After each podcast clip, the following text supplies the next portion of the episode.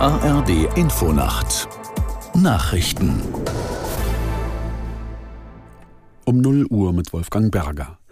Die Hochwasserlage bleibt in einigen Regionen Niedersachsens wie Meppen und Pferden kritisch. Für Celle und die Gemeinde Winsen an der Aller verwiesen die Behörden auf besondere Gefahren. Aus der Nachrichtenredaktion Marei Beermann. So könne die Versorgung mit Energie und das Mobilfunknetz ausfallen. Experten warnen insbesondere vor Stromschlaggefahr in überfluteten Räumen wie etwa Kellern. Unterdessen helfen Bundespolizei und Marine mit je einem Hubschrauber im Hochwassergebiet in Hatten bei Oldenburg. Eine Sprecherin der Bundespolizei erklärte, ihr Helikopter bringe besonders große Sandsäcke zu den Deichen. Vom Führungskommando der Bundeswehr hieß es, der Marinehubschrauber erstelle ein Lagebild.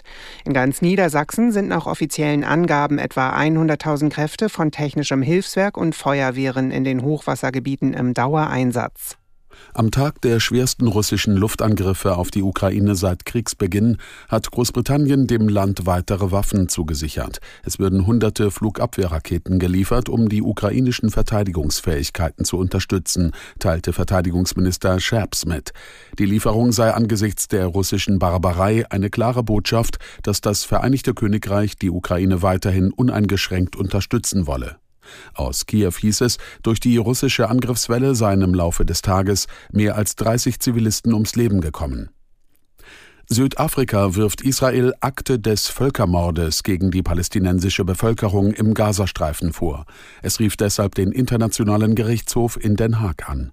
Aus der Nachrichtenredaktion Ulrike Ufer. In seinem Antrag argumentiert Südafrika, mit seinem Vorgehen wolle Israel Palästinenser im Gazastreifen als Teil einer größeren ethnischen Gruppe vernichten. Die israelische Regierung wies die Vorwürfe so wörtlich mit Abscheu zurück.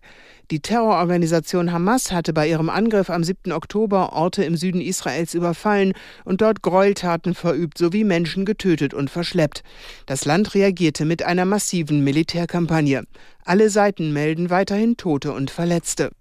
Andreas Wellinger hat das Auftaktspringen der 72. Vierschanzentournee gewonnen.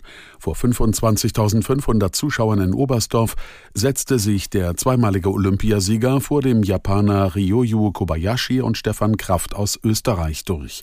Es war der 23. deutsche Sieg seit der Tourneepremiere 1953 am Schattenberg.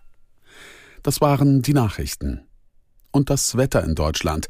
Es ist teils stark bewölkt, zeitweise schauerartiger Regen und Gewitter, 9 bis 1 Grad.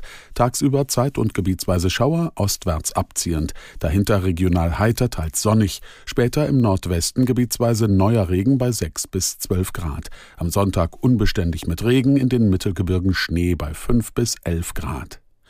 Es ist 0 Uhr 3.